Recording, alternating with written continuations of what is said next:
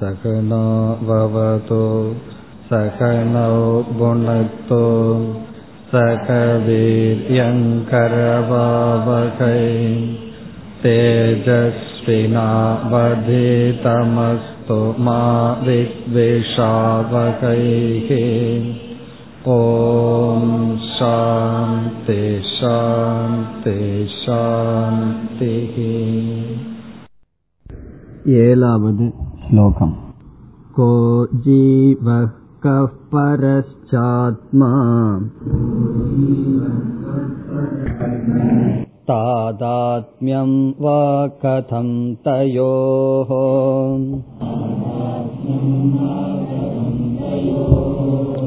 तत्त्वमस्याति वाक्यं वा कथं तत्प्रतिपातये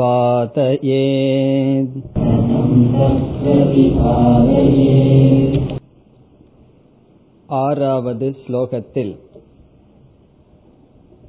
ஞானம் முக்தி சாதனம் என்று குருவானவர் கூறினார் எந்த ஞானம் எப்படிப்பட்ட ஞானம் என்றால் ஜீவாத்ம பரமாத்மாவினுடைய ஐக்கிய ஞானம் முக்தி சாதனம் என்று சொல்லி இப்படி ஜீவாத்ம பரமாத்ம ஐக்கிய ஞானம் எங்கிருந்து கிடைக்கப்பட்டது என்றால் தத்துவமசி முதலிய வாக்கியத்திலிருந்து தோன்றியது என்று சொன்னார்.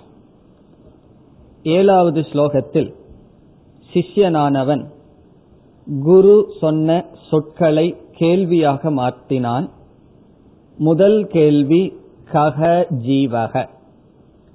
ஜீவன் என்றால் என்ன? யார் ஜீவன் என்பது முதல் கேள்வி. இரண்டாவது கக பரமாத்மா. ஈஸ்வரன் என்பவர் யார்? மூன்றாவது கேள்வி அவர்களினுடைய ஐக்கியம் என்பது எப்படி? கதம் தயோகோ தாதாத்மியம். ஐக்கியம் என்பது எப்படி?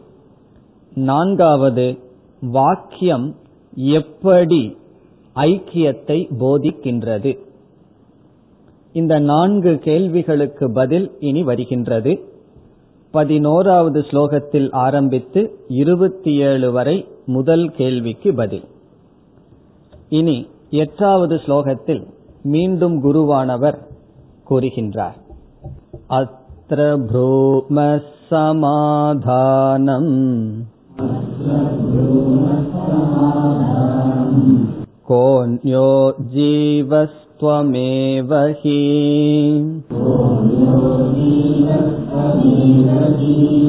यस्त्वं पृच्छसि मां कोऽहम् ब्रह्मैवासि न संशयः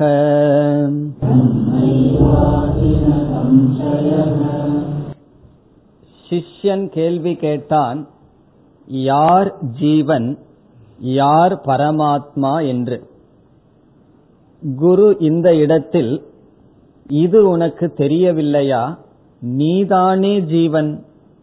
என்று பதில் சொல்கின்றார்.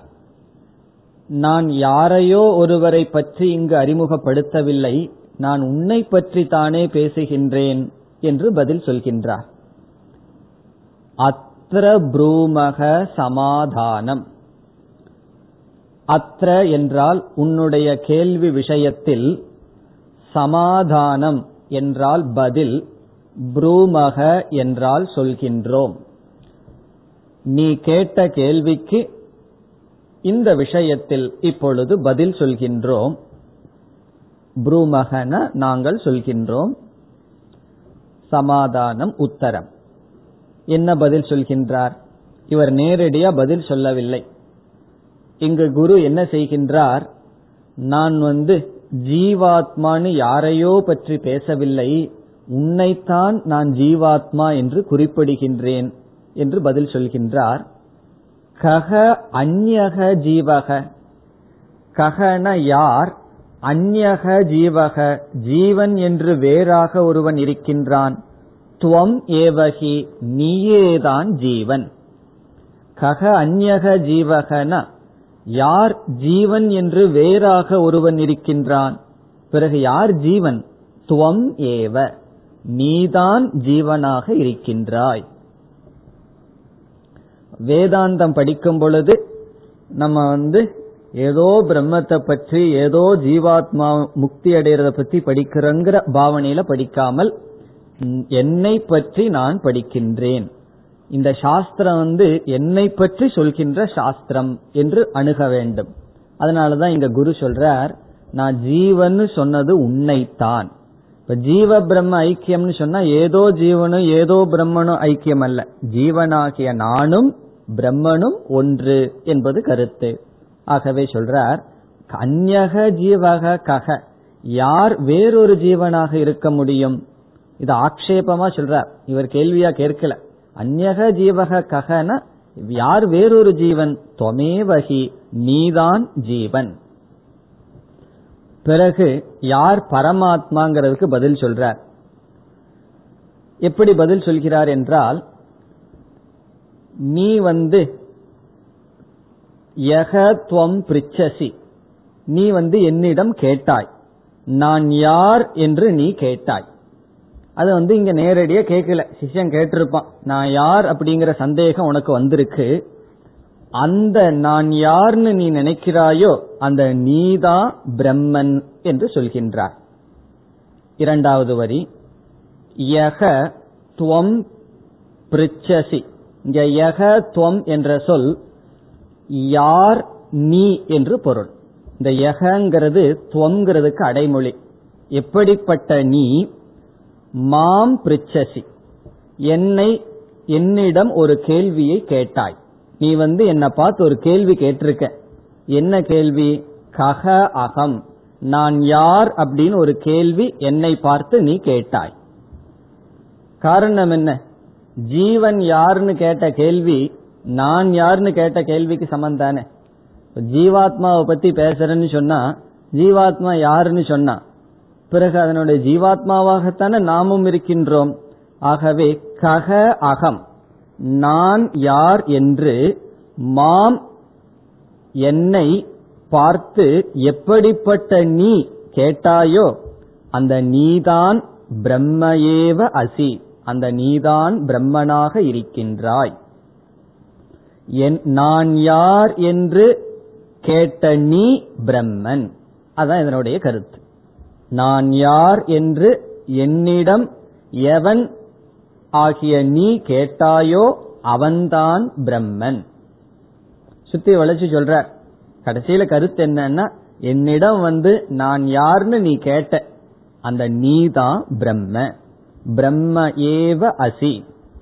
ந சம்சயக. இதில் சந்தேகம் இல்லை.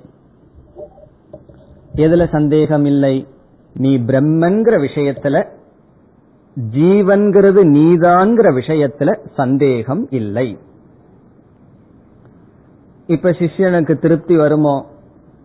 கேட்ட கேள்வி என்ன? ஜீவாத்மாவனுடைய தத்துவம் எனக்கு தெரியல. பரமாத்மாவனுடைய தத்துவம் தெரியவில்லை.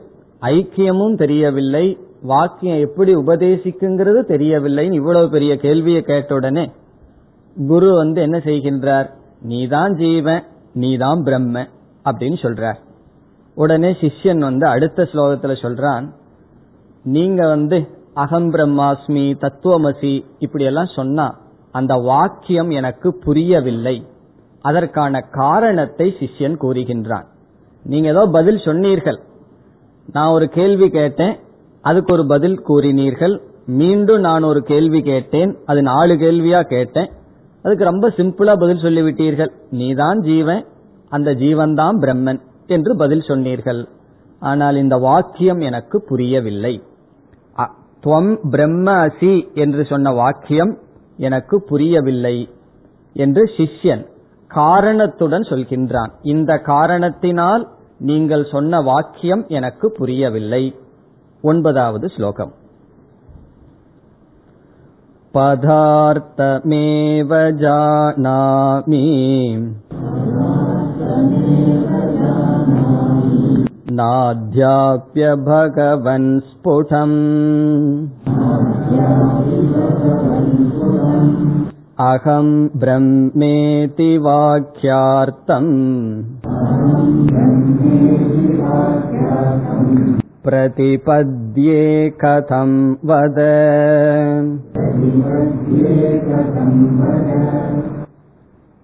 இங்கு சிஷ்யன் என்ன சொல்கின்றான் நீங்கள் ஒரு வாக்கியத்தை எனக்கு உபதேசம் செய்தீர்கள். அகம் பிரம்ம என்கின்ற வாக்கியம் அல்லது மகா வாக்கியம் குரு வந்து இங்க மகா வாக்கியம் உபதேசத்தை செஞ்சிட்டார். ஜீவன் யாருன்னு கேட்டவுடன் அது தெரியலையா வேற யாரு ஜீவனா இருக்க முடியும்? நீதான் ஜீவன் சொல்லி இந்த நீ கேட்கிற நீதான் பிரம்மனாக இருக்கின்றாய் என்று சொன்னீர்கள். அப்ப குரு உபதேசித்த வாக்கியம் என்ன? அகம் பிரம்ம அசி அல்லது தது துவம் அசி என்ற மூன்று சொற்களை கொண்ட வாக்கியம் உபதேசிக்கப்பட்டது. சிஷ்யன் சொல்கின்றான் இந்த பதங்களே எனக்கு புரியவில்லை என்றால் பதங்களினுடைய சமூகமான வாக்கிய ஞானம் எனக்கு எப்படி வரும்? அது சிஷ்யனுடைய பதில். நீங்கள் எனக்கு ஒரு வாக்கியம் சொன்னீர்கள். இப்ப நீங்க வாக்கியத்தினுடைய லட்சணத்தை ஞாபகத்துல வச்சுக்கணும்.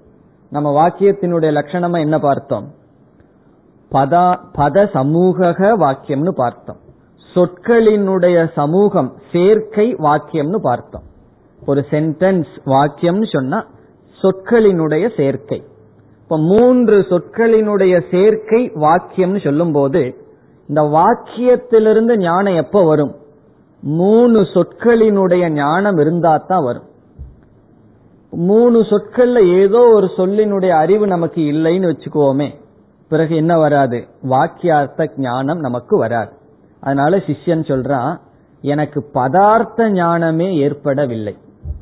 அகம் பிரம்ம அசின்னு நீங்க சொன்ன வாக்கியத்துல அகங்கிற சொல் ஜீவாத்மாவினுடைய பத ஞானம் வரல.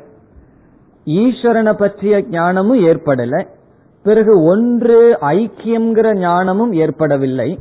பதார்த்த ஞானமே இல்லாத எனக்கு எப்படி வாக்கியார்த்த ஞானம் வரும்? இப்ப பதார்த்த ஞானமே எனக்கு ஏற்படவில்லையே என்று சொல்ல பிறகு குரு வந்து ஏற்றுக்கொள்றார். அது உண்மைதான். வாக்கியார்த்த ஞானம் வரணும்னா பதார்த்த ஞானம் தேவைன்னு சொல்லிட்டு பிறகு ஆரம்பிக்க போகின்றார். அதுதான் இங்க சிஷ்யன் கூறுகின்றான். பதார்த்தமேவ ஜானாமி ந அத்ய அபி. பதார்த்தம் என்றால் வாக்கியத்தில் அமைந்திருக்கின்ற சொற்களினுடைய பொருள். பதம்னா சொல் பதார்த்தம்னா சொல்லினுடைய பொருள். பதார்த்தம் ஏவ சொற்களினுடைய பொருளையே ந அத்திய அபி. இப்பொழுதும் கூட ந ஜானாமி நான் அறியவில்லை. இப்பொழுதும் கூட நான் பதார்த்த ஞானத்தை அறிந்து கொள்ளவில்லை. ஏதோ ஜீவன் நீ அப்படின்னு சொல்கிறீர்கள். பிறகு பிரம்மன் ஒரு வார்த்தையை சொல்கிறீர்கள். அது வெறும் ஒரு சப்தமா இருக்கே தவிர அதுல இருந்து எனக்கு ஒன்றும் அர்த்தம் வரவில்லையே. பிறகு அசி ஐக்கியம்னு வேற சொல்கிறீர்கள். அந்த பதார்த்த ஞானமே வரலிங்கும் போது எப்படி வாக்கியார்த்த ஞானம் வர முடியும்? அத்யபி ந ஜானாமி பகவன் பகவன்கிறது மீண்டும் குருவை அழைக்கின்றார். ஏ பகவானே பகவன் பிறகு குரு கேட்டுறலாம் ஒன்ன உனக்கு தெரியாதா? அப்படின்னு குரு கேட்டுறலாம் அல்லவா? பதார்த்த ஞானமே வரல அப்படின்னு நீ எப்படி சொல்ல முடியும்? நீதான் பிரத்யக்ஷமா அபரோக்ஷமா இருக்கின்றாயே ஒன்ன உனக்கு தெரியாதா? சாஸ்திரத்துல பிரம்மன் எல்லாம் சொல்லியிருக்கே அதை நீங்க காதல கேட்டதே இல்லையா? பரம்பொருள் நல்லா சொல்லியிருக்கே. நான் வந்து தெரியாத உன்னையா சொன்னேன்.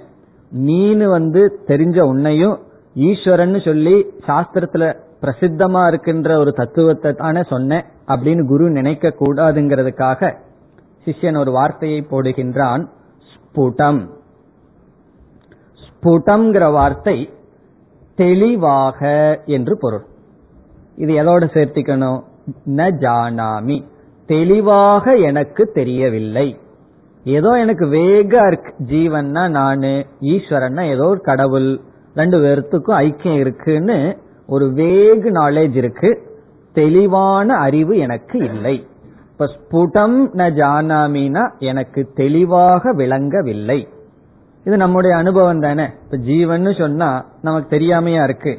ஈஸ்வரன் சொன்னா ஏதோ கொஞ்சம் தெரிஞ்சிருக்கு.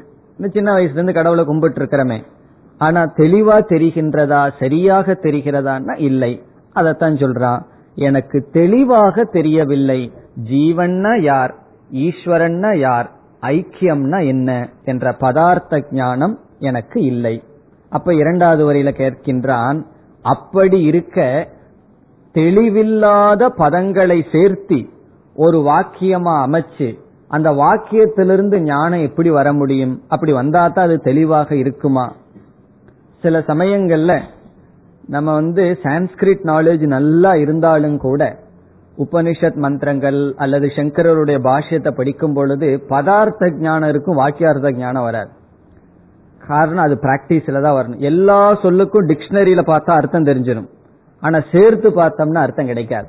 காரணம் என்னன்னா அது பிராக்டிஸ்ல தான் வரணும். அந்த இடத்துல விவக்ஷான்னு ஒன்னு இருக்கு. அது படிச்சு படிச்சு தான் நமக்கு வரணும். தெளிவா பதத்துக்கு அர்த்தம் தெரிஞ்சு ஒரு வாக்கியத்துக்குள்ள வந்தாவே நமக்கு அர்த்தம் தெரியறது இல்ல சில சமயம். தெளிவில்லாத பதங்களை சேர்த்து ஒரு வாக்கியமா மாத்திட்டோம்னா அது எப்படி நமக்கு அர்த்த ஞானம் வரும்? அதைத்தான் சிஷ்யன் சொல்கின்றான். எனக்கு பதார்த்த ஞானமே ஏற்படவில்லை. அப்புறம் எப்படி வாக்கியார்த்த ஞானம் வரும்? இரண்டாவது வரியில் அகம் பிரம்ம இதி வாக்கியார்த்தம். அகம் பிரம்ம இதி அகம் பிரம்ம அஸ்மி என்ற வாக்கியார்த்தம் மகா வாக்கியத்தினுடைய அர்த்தத்தை கதம் பிரதிபத்தியே நான் எப்படி புரிந்து கொள்வேன் கதம் அப்படின்னு சொன்னா நான் எப்படி அப்படின்னா எப்படியும் புரிந்து கொள்ள முடியாதுன்னு அர்த்தம். எப்படி பிரதிபத்தியே அறிந்து கொள்வேன் என்று சொல்லி வத வதன ஆசிரியர் அவர்களே நீங்களே கூறுங்கள்.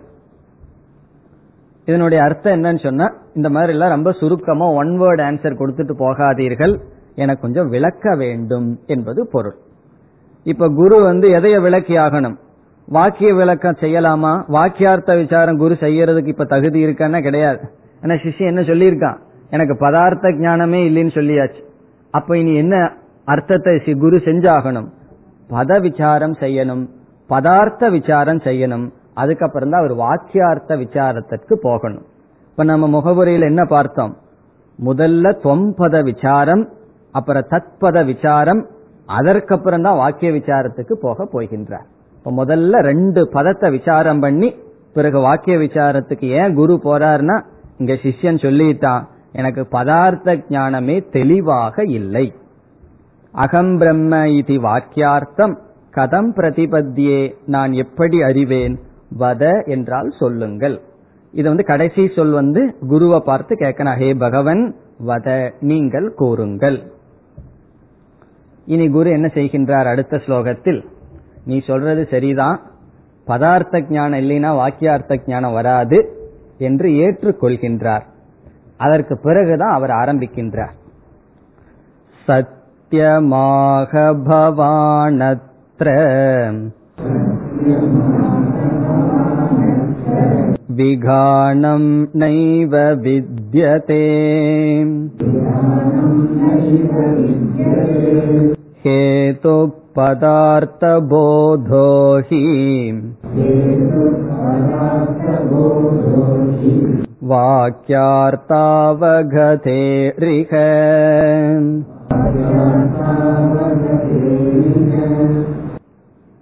குருவானவர் கூறுகின்றார் சத்தியம் ஆக பவான்.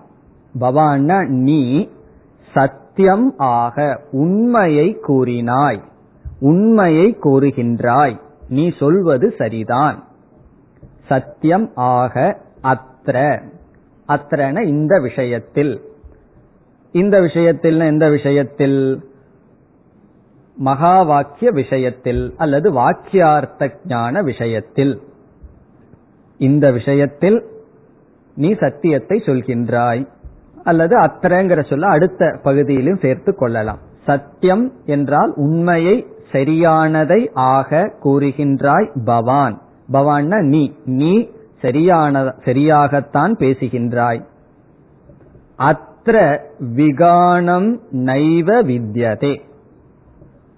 அத்திரங்கிறது பிறகு சேர்த்திக்கோ அத்திர என்றால் இந்த விஷயத்தில் நீ சொல்ற விஷயத்தில் விகானம். விகானம் என்றால் கருத்து வேறுபாடு. விகானம். கருத்து வேறுபாடு நைவ வித்தியதே கிடையாது. நீ சொல்ற விஷயத்துல டிஃபரன்ஸ் ஆஃப் ஒப்பீனியன் கிடையாது. கருத்து வேறுபாடு கிடையாது. சர்ச்சை கிடையாது. விகானம்னா இது இப்படியா அப்படியாங்கிற சந்தேகம் கிடையாது. என்ன விஷயத்தில்? பதார்த்த ஞானம் இல்லாமல் வாக்கியார்த்த ஞானம் வராது அப்படிங்கிற விஷயத்துல சந்தேகம் கிடையாது. சந்தேகம் இருந்தால் பதார்த்த ஞானத்தோட பதார்த்த ஞானம் இல்லாம வாக்கியார்த்த ஞானத்தை அடைய முயற்சி பண்ணுவோமே. ஒரு சென்டென்ஸ் எடுத்து படிக்கிறோம். இங்கிலீஷ்லயோ தமிழ்லயோ ஏதோ ஒரு லாங்குவேஜ்ல அந்த ஒரு வாக்கியத்துல ஒரு சொல்லுக்கு மட்டும் அர்த்தம் தெரியல. அப்ப நம்ம வாக்கியார்த்த ஞானம் அந்த சென்டென்ஸ்னுடைய ஞானம் நமக்கு வருமோ? அந்த டிக்ஷனரிய பார்த்து இதுதான் அர்த்தம்னு தெரிஞ்சதற்கு அப்புறம் தானே வரும். ஆகவே இதுல சந்தேகம் கிடையாது. இப்ப குருவே இங்கு சொல்கின்றார் ஹேது பதார்த்த போதோகி பதார்த்த போதக ஹேதுகு பதார்த்தத்தினுடைய ஞானம் காரணம். ஹேதுகுன காரணம். எது காரணம்? பதார்த்த ஞானம். ஒரு ஒரு வாக்கியத்தில் இருக்கின்ற சொற்களினுடைய ஞானம் அறிவானது காரணம். எதற்கு காரணம்? வாக்கியார்த்த அவகதேகே. வாக்கியார்த்தத்தினுடைய ஞானத்திற்கு. அவகதி என்றால் ஞானம். அவகதி அவகதேகே என்றால் ஞானத்திற்கு. வாக்கியார்த்த ஞானத்திற்கு பதார்த்த ஞானம் காரணம். இகன இந்த மகா வாக்கியத்தில் அல்லது எந்த வாக்கியத்தில்? மகா வாக்கியத்தில் மட்டும் கிடையாது. எந்த வாக்கியத்துக்குமே பதார்த்த ஞானம் இல்லைன்னு சொன்னா வாக்கிய அர்த்த ஞானம் எப்படி வரும்? ஆகவே பதார்த்த ஞானம்ங்கிறது காரணம் எதற்கு? வாக்கியார்த்த ஞானத்திற்காக முதல் பத்து ஸ்லோகத்துடன் நமக்கு முகவுரை முடிகிறது. இனிதான் ஆரம்பம் ஆகின்றது வேதாந்த விசாரம். இதுவரை என்னன்னா இதுவரைக்கும் அறிமுகம்தான். குருவை அறிமுகப்படுத்தி சிஷ்யன் அறிமுகப்படுத்தி கேள்வி பதில் எல்லாம் சொல்லி இனிமேல் என்ன செய்ய போகின்றார்? என்ன செஞ்சு ஆகணும் குரு? சிஷ்யன் தெளிவா சொல்லிட்டான். எனக்கு பதார்த்த ஞானம் தெளிவா இல்லை. அப்படி இருக்கும்போது தத்துவமசி அகம் பிரம்மாஸ்மிங்கிற வாக்கியார்த்த ஞானம் எப்படி மனசுல தோன்றும்னு சொல்லியாச்சு. இப்ப இவர் என்ன செய்தாகணும்? பதார்த்த ஞானம் செஞ்சு விசாரம் பண்ணி வாக்கியார்த்த ஞானத்தை செய்ய போகின்றார். பதினோராவது ஸ்லோகம். அந்த கரண தத்விருத்தி சாட்சி சைத்தன்ய விக்கிரக ஆனந்தரூப சத்ய சன்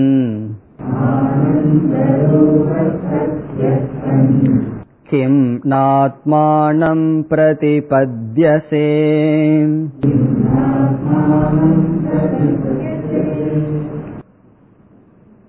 பிரபத்யசே தான் கரெக்ட் பதினோராவது ஸ்லோகத்திலிருந்து இருபத்தி ஏழாவது ஸ்லோகம் வரை துவம்பத விசாரம் நடைபெற இருக்கின்றது அதற்கு பிறகு தத்பதம் என்று செல்ல இருக்கின்றோம்.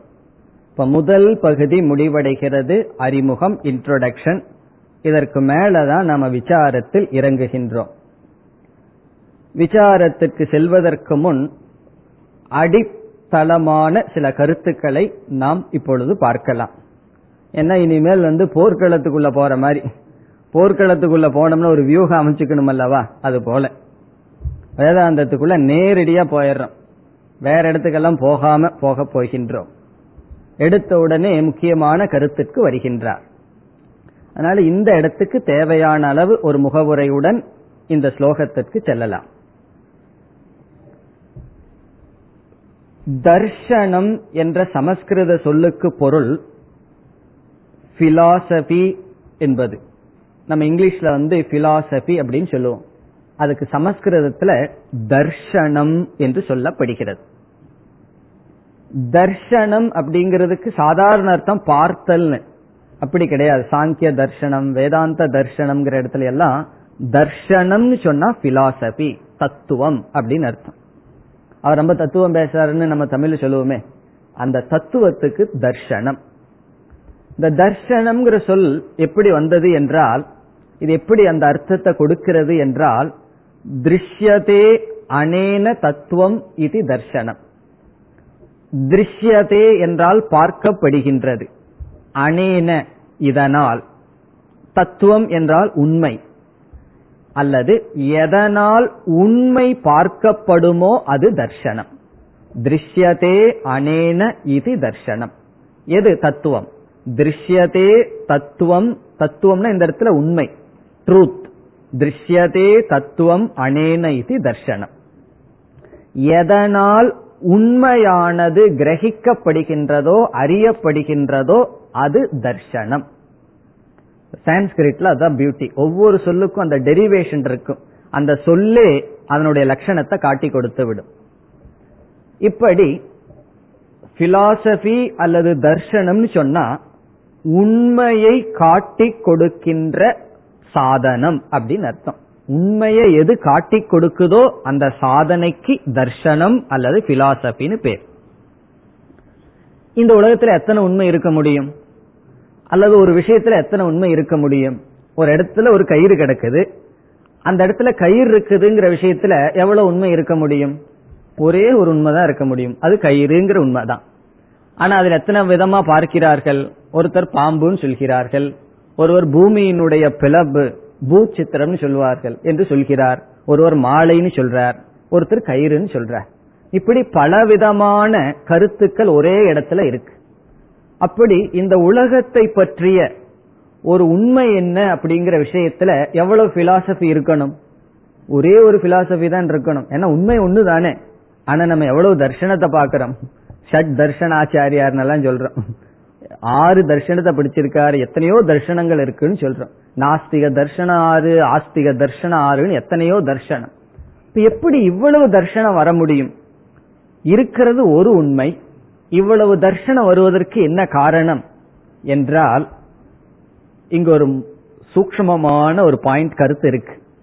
ஒரு தர்ஷனம் எதனுடைய அடிப்படையில் தீர்மானிக்கப்படுகிறது என்றால் எதை பிரமாணமாக கொள்கிறார்களோ அதனுடைய அடிப்படையில் தர்ஷனமானது நிர்ணயிக்கப்படுகிறது. உதாரணம் பார்த்தா நமக்கு புரிந்துவிடும். ஒரு சில மனிதர்கள் இருக்கிறார்கள். அவர்கள் இந்திரியங்களெல்லாம் என்ன சொல்லுதோ அதுதான் சத்தியம்னு முடிவு செய்து விட்டார்கள். கண்ணு எதை காட்டுதோ அது உண்மை. அதுக்கு மேல உண்மை கிடையாது. அறிவெல்லாம் அங்க கிடையாது. அறிவோ அனுமானமோ அதெல்லாம் கிடையாது. கண்ணு ஒண்ணு இருக்குன்னு காட்டுனா உண்மை. கண்ணு ஒன்ன காட்டலினா அது இல்லை. கண்ணு எதை காட்டுதோ அதுதான் உண்மை. இந்திரியங்கள் எதை காட்டுதோ அது உண்மைன்னு அவர்கள் முடிவு செய்து விட்டார்கள். அதனுடைய அர்த்தம் என்னன்னு சொன்னா அவர்கள் இந்திரியம்தான் பிரமாணம்னு முடிவு செய்து விட்டார்கள். இந்திரியத்துக்கு மேல வேறு பிரமாணம் கிடையாது. தர்க்கம் சொல்லியோ சாஸ்திரம் சொல்லியோ ஒன்றும் கிடையாது. அப்போ அவர்களுடைய தர்ஷனம் என்னன்னு சொன்னா சார்வாக தர்ஷனம். அவர்களுடைய பிலாசபி எப்படி இருக்கும்? இந்திரியம்தான் இந்திரியம் சொல்றதுதான் சத்தியம்னு அவர்கள் நம்பி இருந்தா அவர்கள் மேற்கொள்கின்ற தத்துவம் எப்படி இருக்குன்னா இந்திரிய போகம்தான் வாழ்க்கையின் லட்சியம். அப்படி அவர்கள் வந்து ஒரு தர்ஷனத்தை அமைத்தார்கள். அந்த தர்ஷனம் அப்படி அமைவதற்கு காரணம் என்ன? உங்களுக்கு தெரியும் சார்வாக்க தர்ஷனம் சொன்னா மெட்டீரியலிஸ்ட் ஆத்மான்னு ஒண்ணு கிடையாது பிரம்மன் ஒண்ணு கிடையாது அல்லது மரணத்துக்கு அப்புறம் ஜீவன் இருக்கிறது இதெல்லாம் ஒண்ணும் கிடையாது. இருக்கிற வரைக்கும் நெய் சாப்பிட்டு கடன் வாங்கி சந்தோஷமா இருந்துட்டு சாக வேண்டியதுதான் அவ்வளவுதான் அனுபவிக்கிறது உண்மைதான். அது அவர்களுடைய பிலாசபி இந்த பிலாசபி தர்ஷனம் உருவாக மூல காரணம் என்ன? அவர்கள் பிரத்யக்ஷத்தை மட்டும் பிரமாணமா ஏற்றுக்கொண்ட காரணத்தினால். ஒருத்தன் சொல்றான் பிரத்யக்ஷத்துக்கு மேல அனுமானம் ஒன்னு இருக்கே அதுதான் காரணம்னு சொன்னா பிறகு நியாய தர்ஷனம். அவர்கள் என்ன சொல்லுவார்கள்? இல்ல அணுன்னு ஒண்ணு இருக்கு அது ஆத்மா. எத்தனை ஜீவாத்மா இருக்கானோ அத்தனை ஆத்மா என்ற தர்சனம் வருகின்றது. இப்படி யார் எதை பிரமாணமாக கொள்கிறார்களோ அதன் அடிப்படையில் தர்ஷனமானது அமைகிறது. வேதத்தினுடைய பூர்வ பாகம்தான் பிரமாணம்னு சொன்னா பிறகு என்ன பிலாசபி வரும்? சொர்க்கத்துக்கு போறதுதான் மோட்சம். ஏன்னா அதுல சொர்க்கத்தை தானே புகழ்ந்து சொல்லியிருக்கு. சொர்க்கே லோகே ந கிஞ்சன பயமஸ்தி அங்க பயம் கிடையாது சுகமா இருக்கலாம் அப்படின்னு எல்லாம் சொர்க்கத்தை பத்தி புகழ்ந்து சொல்லியிருக்கே. அப்ப கர்மகாண்டம் தான் பிரமாணம்னு சொன்னா அவர்களுடைய தர்ஷனம் அப்படி இருக்கு. உண்மை ஒன்னாக இருந்தாலும் அந்த உண்மை ஏன் தெரியாம போச்சுன்னு சொன்னா நாம எந்த இடத்துல பிரமாண புத்தி வைக்கிறோமோ அதனுடைய அடிப்படையில். இது வந்து தர்ஷனத்துக்கு மட்டுமல்ல நம்முடைய அன்றாட வாழ்க்கையில் நம்முடைய வாழ்க்கையே எந்த லட்சணத்தில் இருக்கும் தெரியுமோ? யாரு பேச்ச நம்புறோம் யாரு பேச்ச நம்பலிங்கிறதுலயா நம்ம வாழ்க்கையே இருக்கு. அவருடைய வார்த்தையை நம்ம எவ்வளவு தூரம் நம்புறோம் எவ்வளவு தூரம் நம்பவில்லை. நம்புறது நம்பலிங்கிறது என்ன? பிரமாண புத்திய வைக்கிறது பிரமாணம் இல்ல அது ஏதோ அவர் சொல்றார் இல்ல அவர் சொல்றது உண்மை. அதனுடைய அடிப்படையில். இப்ப நம்மளுடைய முழு வாழ்க்கையே எதை பிரமாணமாக கொள்கின்றோம் என்ற அடிப்படையில். இப்பொழுது நம்மளுடைய தர்சனம் வேதாந்த தர்சனம். வேதாந்த தர்சனம் ஏன் சொல்றோம்? வேதாந்தத்தை பிரமாணமாக கொள்கின்றோம். நாம நாம எந்த பிலாசபிய தத்துவத்தை நம்ம வந்து ஏற்றுக்கொள்கின்றோம்? வேதத்தினுடைய கடைசி பகுதியில வேதாந்தம்ங்கிற சப்த பிரமாணத்துல என்ன அறிவு சொல்லப்படுகிறதோ அது நம்முடைய தத்துவம். அந்த தத்துவத்தை தான் அத்வைத தத்துவம் அத்வைத சாஸ்திரம்னு சொல்றோம். இப்ப நம்மால ஏன் அப்படி சொல்ல முடியுதுன்னு சொன்னா நம்ம வேதாந்தத்தை உபனிஷத்த பிரமாணம்னு எடுத்துட்டதுனால. உபனிஷத்தை நான் பிரமாணம்னு எடுத்துக்க மாட்டேன்னு சொன்னா நம்ம வேற எங்காவது இருப்போம். சாருவாகனாகவோ ஏதாவது வேற இடத்துல தான் இருக்க முடியும். நம்மளுடைய தத்துவமே வேறையா மாறிடும். இப்ப அத்வைதம் தத்துவம் நமக்கு வருவதற்கு காரணம் உபனிஷத் என்பதை பிரமாணமாக கொள்வதனால். இனி அடுத்த கேள்வி. உபனிஷத்துல எத்தனையோ கருத்துக்கள் பேசப்படுகின்றன. நம்மளுடைய தத்துவம் உபனிஷத்தை பிரமாணமாக கொண்ட தத்துவம். இந்த உபனிஷத்தினுடைய மைய கருத்து என்ன? உபனிஷத்துல என்ன முடிவாக முக்கியமாக பேசப்படுகிறது என்று வரும்பொழுது அதுக்கெல்லாம் பெரிய விசாரம் இருக்கு. நீங்க உபனிஷத்துல எல்லாம் படித்திருக்கலாம். ஷட் பிரமாணத்தினால ஷட் லிங்கத்தினால ஆரம்பத்தில் எதை சொல்லுதோ கடைசியில எதை சொல்லுதோ அபியாசம் இப்படி எல்லாம் ஷட் விதமான லிங்கத்தினால நம்ம என்ன முடிவு பண்றோம்? உபனிஷத்துல வந்து சிருஷ்டிய பத்தி பேசியிருந்தாலும் உபனிஷத்துல வந்து ஜீவனை பத்தி பேசியிருந்தாலும் அல்லது எதோ கருத்து பேசியிருந்தாலும் அனைத்தும் ஜீவ ஈஸ்வர ஐக்கியத்திற்காக பேசப்படுகிறது என்று உபனிஷத் என்ற பிரமாணத்தினுடைய மைய கருத்து என்னவென்றால் ஜீவ ஈஸ்வர ஐக்கியம். இப்ப இந்த இடத்துலயும் சில பேர் முடிவு செய்யவில்லை. வேதத்தை பிரமாணமாக கொண்டவர்கள் வேதாந்தத்தையும் பிரமாணமாக கொண்டவர்கள் என்ன முடிவு செய்கிறார்கள்? அவ்வளவு தூரம் முன்னேறி விட்டார்கள் விசிஷ்டாத்வைதிகள் துவைதிகள் எல்லாம் வேதாந்த வரைக்கும் வந்துட்டாங்க. அவ்வளவு புண்ணியம் அவங்களுக்கு இருந்தது. கடைசியில ஏதோ புண்ணியம் இல்லையோ என்னமோ. பிறகு என்ன செய்து விட்டார்கள்? இந்த வேதாந்த எதை சொல்லுது? அந்த இடத்துல விழுந்து விட்டார்கள். இந்த லிப்ஸுக்கு வந்து கப்பு வந்து விட்டது போல. கடைசி கட்டம் வந்தார்கள். வேதாந்தத்து வரைக்கும் வந்து விட்டார்கள். வந்துட்டு என்ன முடிவு செய்து விட்டார்கள்? வேதாந்தம் வந்து ஜீவனுக்கும் ஈஸ்வரனுக்கும் ஏதோ அங்க அங்கிபாவம் அல்லது பேதத்தை போதிக்கின்றது. அது ஒரே ஒரு கேள்வியில அடிபற்றும் நமக்கு தெரிஞ்சதை போதிக்குதா தெரியாததை போதிக்குதான்னு கேட்டா ஜீவ ஈஸ்வர பேதம் ஏற்கனவே நமக்கு தெரிஞ்சதை தானே. தெரிஞ்சதை ஒன்ன போதிச்சா அது பிரமாணம் அல்ல அனுவாதம் சொல்லுவோம். நமக்கு தெரியாததை ஒன்ன போதிச்சா தான் அது பிரமாணம். ஆகவே ஜீவனுக்கும் ஈஸ்வரனுக்கும் பேதம் இருக்குன்னு உபனிஷத் கஷ்டப்பட்டு போதிக்க வேண்டாம். அந்த போதனைக்கு முன்னாடியே நமக்கு தெரியும் ஜீவனுக்கும் ஈஸ்வரனுக்கும் பேதம் இருக்குன்னு சொல்லி. ஆகவே ஜீவ ஈஸ்வர ஐக்கியம்தான் உபனிஷத்தினுடைய மைய கருத்து. அதை சமஸ்கிருதத்துல தாத்பரியம் என்று சொல்வோம். உபனிஷத்தினுடைய தாத்பரியம் என்ன? ஜீவ ஈஸ்வர ஐக்கியம். இனி உபனிஷத் வாக்கிய ரூபமாக அமைந்துள்ளது. வாக்கிய ரூபமாக அமைந்துள்ள உபனிஷத்தில் எத்தனையோ வாக்கியங்கள் இருக்கின்றன. ஜீவாத்மாவை பத்தி பேசுற வாக்கியம் அவனுடைய கர்ம பலத்தை பற்றி பேசுகின்றது பிறகு அன்னமய கோஷம் பிராணமய கோஷம் அவஸ்தாத்திரயம் எத்தனையோ வாக்கியங்கள் ஜீவாத்மாவை பத்தி இருக்கு. எத்தனையோ வாக்கியங்கள் ஈஸ்வரனை பற்றி பேசியிருக்கு. பிறகு எந்த வாக்கியம் ஜீவனையும் ஈஸ்வரனையும் ஐக்கியம்னு சொல்லி பேசுதோ அந்த வாக்கியத்துக்கு மகா வாக்கியம் என்று பெயர். இப்ப மகா வாக்கியம் சொன்னா பெரிய வாக்கியம் அர்த்தம் அல்ல பெரிய அப்படிங்கிறது தாத்பரிய வாக்கியம் அர்த்தம். மகா வாக்கியத்துக்கு டிரான்ஸ்லேஷன் வேற வாக்கியத்தில் எழுதணும்னா தாத்பரிய வாக்கியம் மகா வாக்கியம் உபனிஷத்தினுடைய மைய கருத்தை சொல்லும் வாக்கியம் மகா வாக்கியம் அல்லது மகத் பிரயோஜனவத் வாக்கியம். பெரிய பிரயோஜனமான மோட்சத்தை கொடுக்கின்ற வாக்கியம் மகா வாக்கியம். இப்ப எவ்வளவு மகா வாக்கியம் இருக்குன்னு சொன்னா எவ்வளவு சொல்லணும்? எத்தனை உபனிஷத்து இருக்கோ அத்தனை மகா வாக்கியம். ஒவ்வொரு உபனிஷத்திலையும் ஒவ்வொரு கோணத்துல மகா வாக்கியமானது பேசப்படும். ஆனா நம்ம வந்து சம்பிரதாயத்துல என்ன செய்கின்றோம்? ஏதோ ஒன்னு ரெண்டு மகா வாக்கியத்தை முக்கியமா எடுத்துட்டு அதை நாம் விசாரம் செய்கின்றோம். அதுல நம்ம பிரசித்தமா எடுத்துக்கின்ற எடுத்துக்கொள்கின்ற வாக்கியம் என்ன? தது துவம் அசி என்ற மகா வாக்கியம் இப்ப தத்துவமசி என்கின்ற மகா வாக்கியத்தை எடுத்துக்கொண்டு நாம் என்ன செய்கின்றோம்? விசாரம் செய்கின்றோம். தத்துவமசி தான் மகா வாக்கியம் அல்ல. எதெல்லாம் ஜீவ ஈஸ்வர ஐக்கியத்தை சொல்லுதோ அவைகளெல்லாம் மகா வாக்கியம் இனி நம்ம வாக்கியத்துக்குள்ள வர்றோம். துவம் என்ற சொல் ஜீவாத்மாவை குறிக்கின்றது. தது என்ற சொல் ஈஸ்வரனை குறிக்கின்றது. அசி என்ற சொல் இருவருக்கும் உள்ள ஒற்றுமையை குறிக்கின்றது.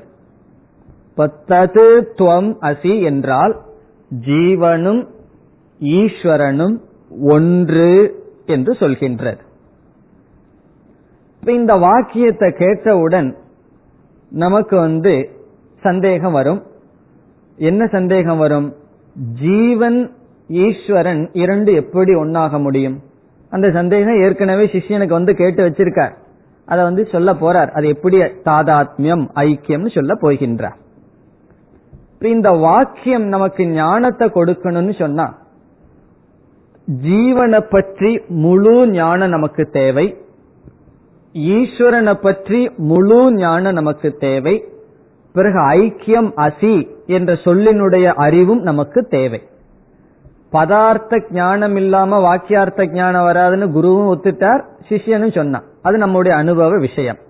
ஆகவே இந்த மகா வாக்கியத்தை புரிஞ்சுக்கணும்னு சொன்னா என்ன செய்து ஆகணும் இப்போ? வாக்கிய விசாரம் பண்றதுக்கு நமக்கு தகுதி இல்லை. பத விசாரத்தை நாம் மேற்கொள்ள வேண்டும். அதுதான் இப்பொழுது செய்யப்படுகின்றது.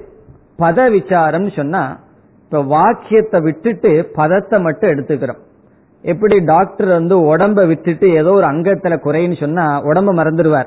அந்த இடத்த மட்டும் போக்கஸ் பண்ணி சரி பண்றது போல இப்ப அந்த வாக்கியத்துல மீதி ரெண்டையும் விட்டுட்டு துவம் அப்படிங்கிற பதத்தை மட்டும் இப்ப எடுத்துட்டு விசாரம் செய்ய போகின்றோம்.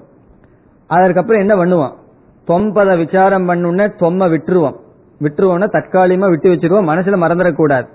அதுக்கப்புறம் என்னென்ன தத்பதத்தை விசாரம் பண்ணி ரெண்டையும் ஞாபகம் வச்சு பிறகு ஒன்னா சேர்த்த வேண்டும். இனி நம்ம துவம்பத விசாரத்திற்கு செல்லலாம். துவம்பத விசாரத்திற்கு சென்று துவம்பதத்தை முடிச்சு பிறகு தத்பத விசாரம் செய்து ரெண்டையும் தனித்தனியா மனசுல வச்சுக்கணும். தொம்பத விசாரம் எல்லாம் செஞ்சு அதனாலதான் ஏற்கனவே சொல்லிட்டார். சாவதான மனாசுருணுன்னு சொல்லியிருக்கார்.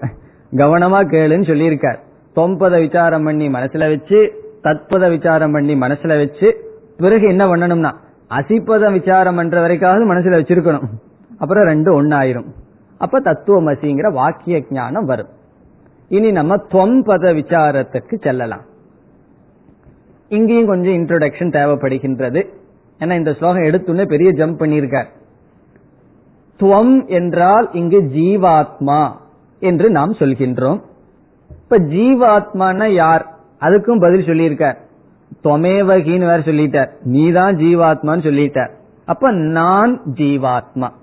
இப்ப நான் ஜீவாத்மான்னு நமக்கு தெரிகின்றது. நீ அடுத்த கேள்வி நம்ம என்ன கேட்கிறோம்? சரி நான் தான் யார்?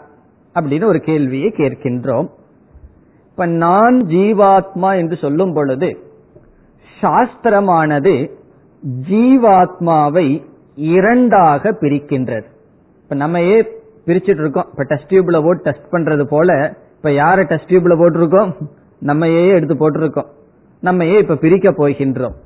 ஜீவாத்மாவை சாஸ்திரம் இரண்டு கூறாக அம்சமாக பிரிக்கின்றது.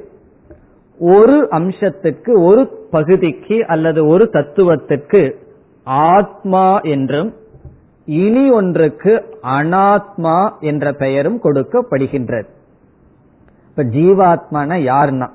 ஆத்ம அனாத்மாவினுடைய சேர்க்கை ஜீவாத்மா. இனி ஆத்மாவினுடைய சொரூபம் என்ன? அனாத்மாங்கிறது என்ன என்று பார்க்க வேண்டும். இப்ப முதல்ல நம்மையே நம்ம இப்ப ரெண்டா பிரிச்சிடுறோம். ஆத்மா அனாத்மா என்று நாம் பிரிக்கின்றோம். இனி ஆத்மா என்றால் என்ன? அதை சொல்ல போகின்றார். அனாத்மா என்ன என்பதையும் செய்ய போகின்றார். இங்க ஆசிரியர் என்ன பண்ணிட்டார்? ஆத்மாவிலிருந்து ஆரம்பிச்சிட்டார். அதனாலதான் இவ்வளவு முகவரி இங்க தேவைப்படுது. அனாத்மாவை பின்னாடி சொல்ல போகின்றார். இப்ப ஆத்மஸ்வரூபம் இப்ப நம்மிடமே ரெண்டு சொரூபம் இருக்கு. ஆத்மஸ்வரூபம் அனாத்மஸ்வரூபம் ரெண்டும் அறியாமையினால் கலந்து இருக்கின்றது. ஆத்மஸ்வரூபம் என்பது எது எப்பொழுதும் நித்தியமாக இருக்கின்றதோ அது ஆத்மஸ்வரூபம். அதை நம்ம என்னன்னு சொல்லுவோம்? சத் அல்லது சத்தியம். எது சத்தியமா இருக்கின்றதோ எது சத்தாக இருக்கின்றதோ அது ஆத்மஸ்வரூபம். பிறகு எது சைத்தன்யமாக அறிவு சுரூபமாக இருக்கின்றதோ அது ஆத்மஸ்வரூபம். மூன்றாவதாக என்ன? நீங்களே சொல்லலாம். ஆனந்த ரூபமாக எது இருக்கின்றதோ பூர்ணமாக எது இருக்கின்றதோ அது ஆத்மஸ்வரூபம். இப்ப சத்து சிது ஆனந்தம் சச்சிதானந்தம் என்பது ஆத்மாவினுடைய தன்மை. பிறகு அனாத்மாங்கிறது என்ன என்றால் ஜீவனுடைய விஷயத்தில் அனாத்மா என்று நாம் கூறுவது மூன்று ஷரீரம் காரண சரீரம் சூக்ம சரீரம் ஸ்தூல சரீரம். இந்த மூன்று ஷரீரம் என்கின்ற அனாத்மா பிறகு சச்சிதானந்த சொரூபமான ஆத்மா இந்த இரண்டும் சேர்ந்த தத்துவத்தை நாம் ஜீவன் என்ற சொல்லில் வழங்குகின்றோம். இப்ப ஜீவக ஜீவன் என்றால் என்ன பொருள்? ஆத்ம அனாத்மாவினுடைய சேர்க்கை. இந்த ரெண்டையும் சேர்த்து பார்க்கிறோம். இதுல கவனமா இருக்கணும் அது சேர்ந்து விட்டது என்று சொல்லப்படவில்லை. அது சேர்ந்து பார்க்கப்பட்டால் சேர்ந்து நோக்கப்பட்டால் சேர்ந்து புரிந்து கொள்ளப்பட்ட தத்துவத்திற்கு கலந்து புரிந்து கொள்ளப்பட்ட தத்துவத்திற்கு ஜீவக அல்லது நான் என்று பெயர். சத்தியமாக சைத்தன்ய சொரூபமாக ஆனந்த சொரூபமாக இருக்கின்ற ஆத்மா பிறகு காரண சரீரம் சூக்ம சரீரம் ஸ்தூல சரீரம். இவைகள் சேர்ந்து பார்க்கும் பொழுது நமக்கு ஜீவன் என்று வருகிறது. இப்பொழுது ஜீவன்கிற சொல்லுக்குள்ள என்ன அடங்கி இருக்கு ஆத்மாவும் அனாத்மாவும் அடங்கி இருக்கு அனாத்மாவுடன் பார்க்கப்பட்டு பார்க்கப்பட்டால் ஆத்ம அம்சத்தை நம்ம போக்கஸ் பண்ணாம அனாத்மாவை பிரதானமாக பார்க்கப்பட்டால் இந்த சரீரத்தை மட்டும் நம்ம பார்க்கிறோம். நம்ம அப்படித்தான் புரிஞ்சிருக்கோம் ஞானத்துக்கு முன்னாடி. சாஸ்திரத்துக்கெல்லாம் வர்றதுக்கு முன்னாடி ஒருவரிடம் நீ யாருன்னு கேட்டா நம்ம என்ன சொல்லுவோம்? நம்முடைய பதில் அந்த பதில் எடுத்து விசாரம் பண்ணி பார்த்தா எதை பிரதானமா கொண்டிருக்கும்? நீ யாருன்னு சொன்ன இவருடைய பையன் சொல்லுவோம். அல்லது இந்த வேலை பண்றேன்னு சொல்லுவோம். இத்தனை வயதுன்னு சொல்லுவோம்.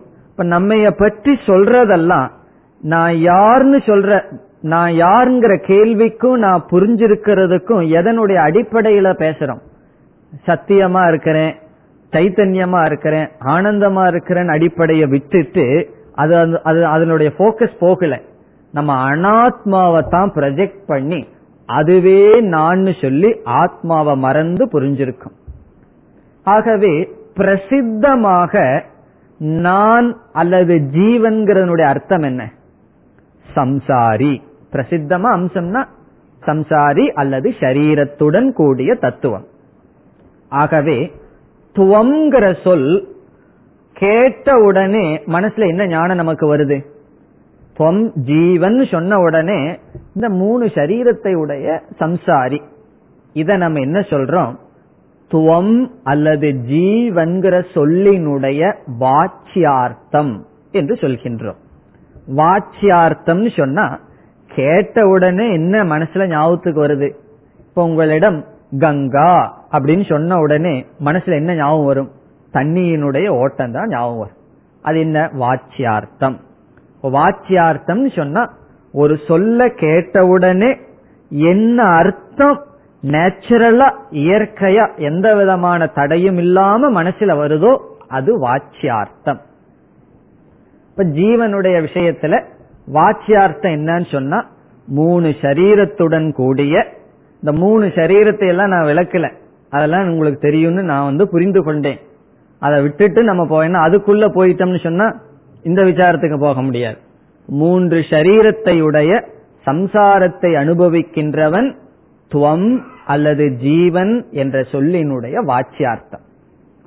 இந்த வாச்சியார்த்தத்தை வச்சுட்டு இந்த வாச்சியார்த்தத்துடன் சம்சாரியாக ஜீவன்கிற அர்த்தத்தோட மகா வாக்கியத்துக்குள்ள போச்சுன்னு வச்சுக்குவோமே அது வந்து ஐக்கியத்தோட ஈஸ்வரனோட ஐக்கியமாக முடியாது.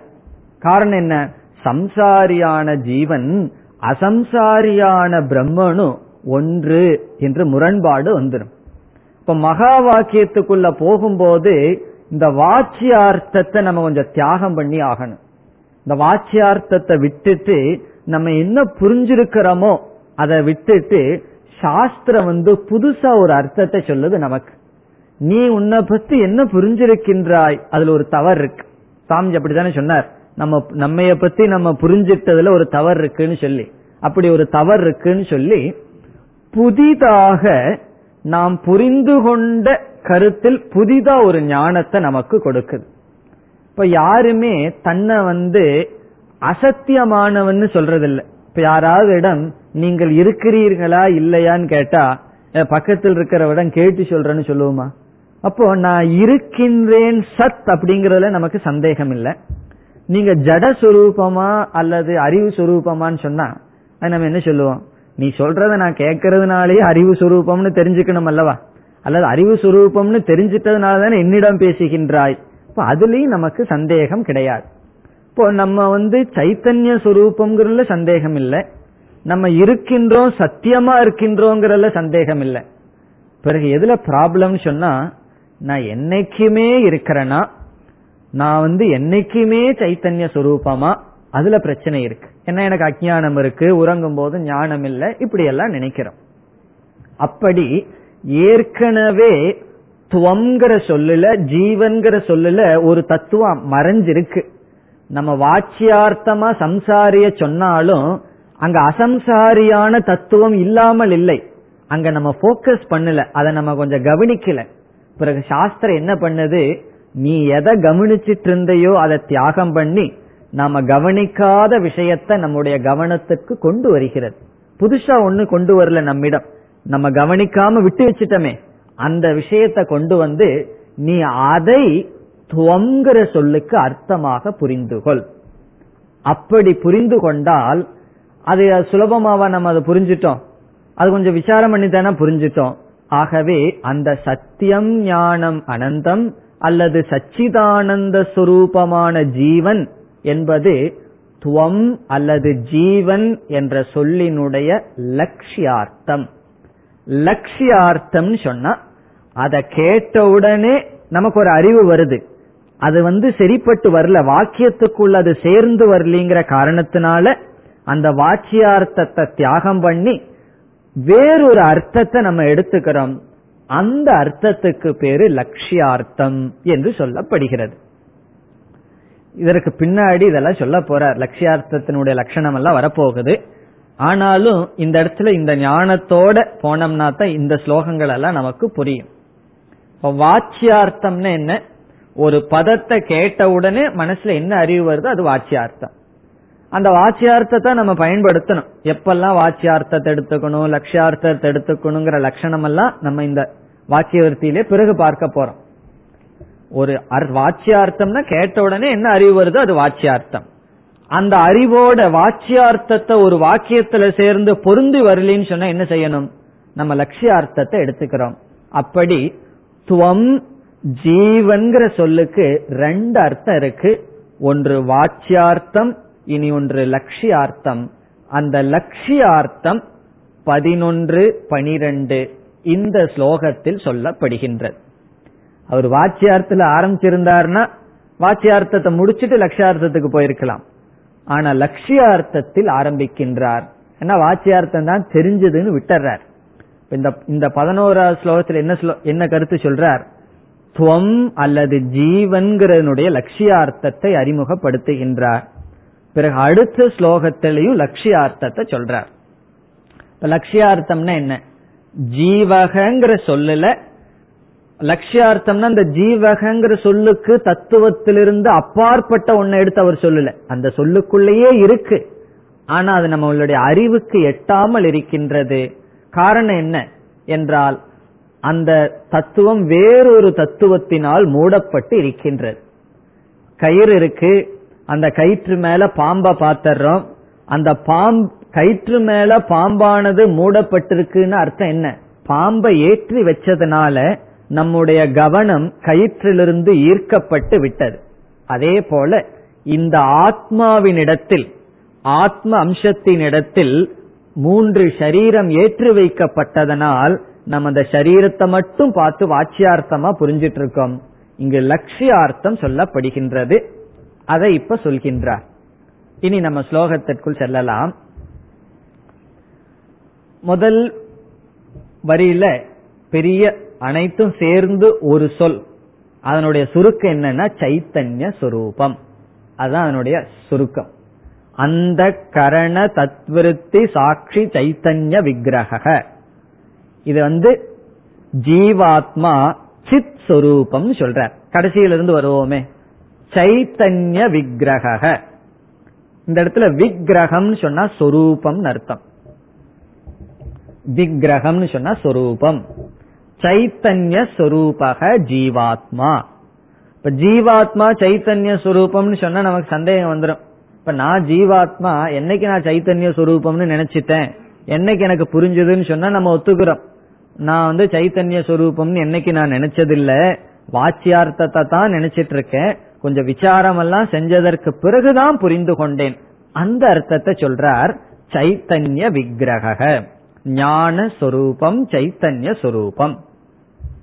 எப்படிப்பட்ட சைத்தன்ய சொரூபமா? சாட்சி சைத்தன்ய சொரூபக. சாட்சியாக இருக்கின்ற சைத்தன்ய சொரூபம். சாட்சிங்கிறதுக்கு நமக்கு அர்த்தம் தெரியும். விவகாரம் பண்ணாம வேடிக்கை வாக்குறவர் சாட்சி. இப்ப ரெண்டு பேர் சண்டை போட்டுட்டு இருந்தான்னு வச்சுக்கோமே. நம்ம அதுல சேர்ந்துக்காம தூரத்திலிருந்து வேடிக்கை பார்த்துட்டு இருந்தா யாருன்னா? சாட்சி. இப்ப ஒரு ஆக்டிவிட்டிஸுக்குள்ள இல்லாம வெளியே இருந்து வேடிக்கை பார்ப்பவர் சாட்சி. அப்படிப்பட்ட சைத்தன்யம். சாட்சி சைத்தன்யம். சாட்சியாக இருந்து கொண்டு பிரகாச பிரகாசப்படுத்திக் கொண்டிருக்கின்ற சைத்தன்ய சொரூபம். இப்ப சாட்சின்னு சொன்னா எதை பார்த்துட்டு இருக்கு அப்படிங்கிற கேள்வி. அதுக்கு பதில் சொல்றார் அந்த கரண தத் விருத்தி சாட்சி.